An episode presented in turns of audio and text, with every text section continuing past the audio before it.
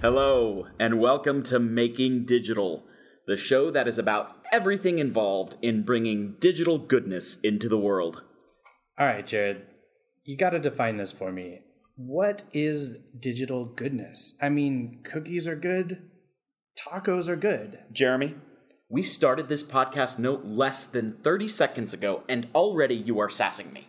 Well, maybe you should have listened to me and we should have made this a food podcast. Do I ever listen to you? Not really. That's right. Now, tell me, why in the world do we need another design podcast? I didn't think we were making a design podcast. But we are both design directors at a Fortune 100 company. What else would we make a podcast about? Okay, I, I'll bite on that line of thinking.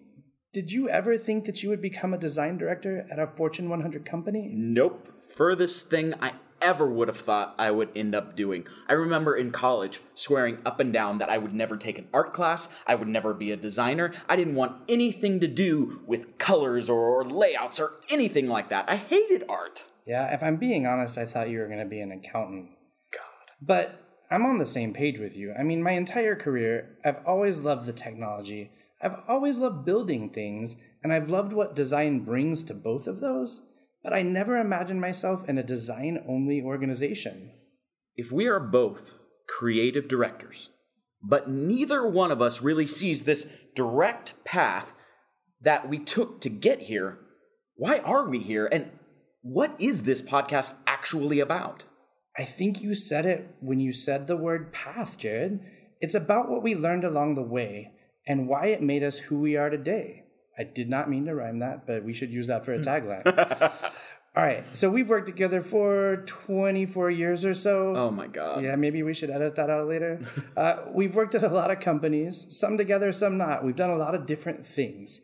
In the end, though, that common thread, that common path that we traveled was always centered around delivering digital products. We've worked in design, IT, operations, business development we've been one man shops. We've worked at startups. We've worked at small companies, medium companies, now huge corporations. That path we took and all of the stories that we've learned along the way give us a unique perspective and a unique lens to which through which we view design. I think I agree with you there.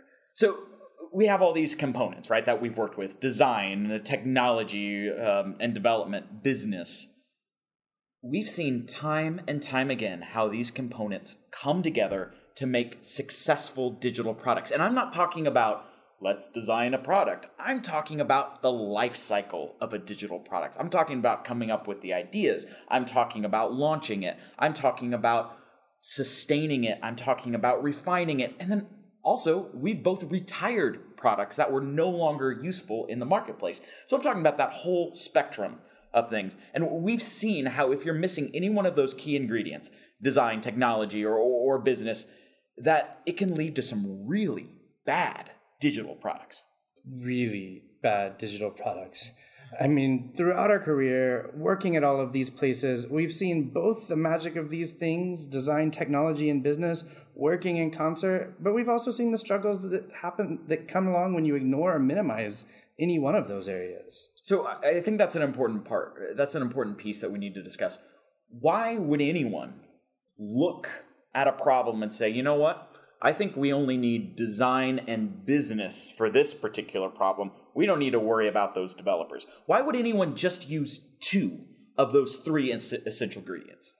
Uh, I don't know that anyone intentionally goes into a situation thinking they're going to leave any one of these components out. I mean, people work in spaces where they're comfortable.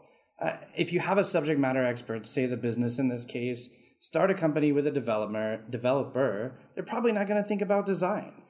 Uh, if a designer and a developer try to start an effort without someone who understands the problem, I don't think they're fully going to understand the the business side or maybe the space that they're working in. Mm.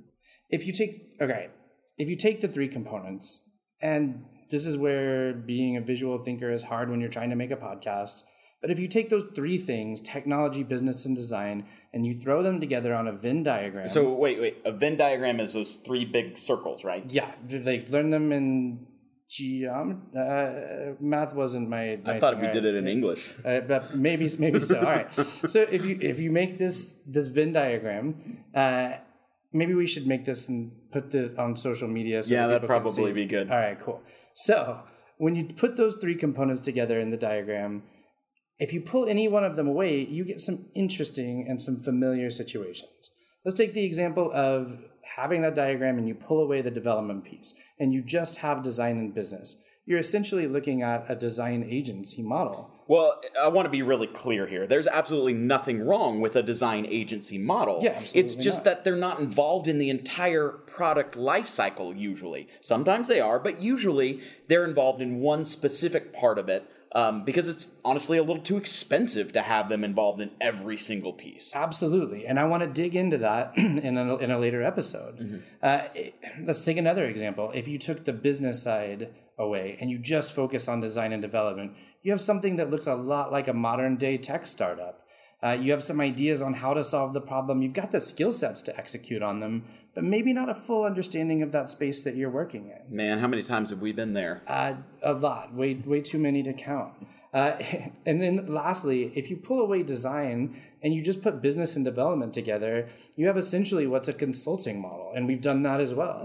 Uh, someone with the subject matter expertise comes in uh, to a business and they tell them how to fix their problems, and then the business goes straight to the development team and asks them to fix it without looking at the overall experience. So using those examples to set the stage for this podcast. Over the next few episodes, we're going to talk a lot about that diagram, uh, how the sections interact, what happens when one section is missing. So, what worked and what didn't work in each one of these pieces is going to kick us off on this journey that we ultimately ho- hope will help everyone involved in making digital products better.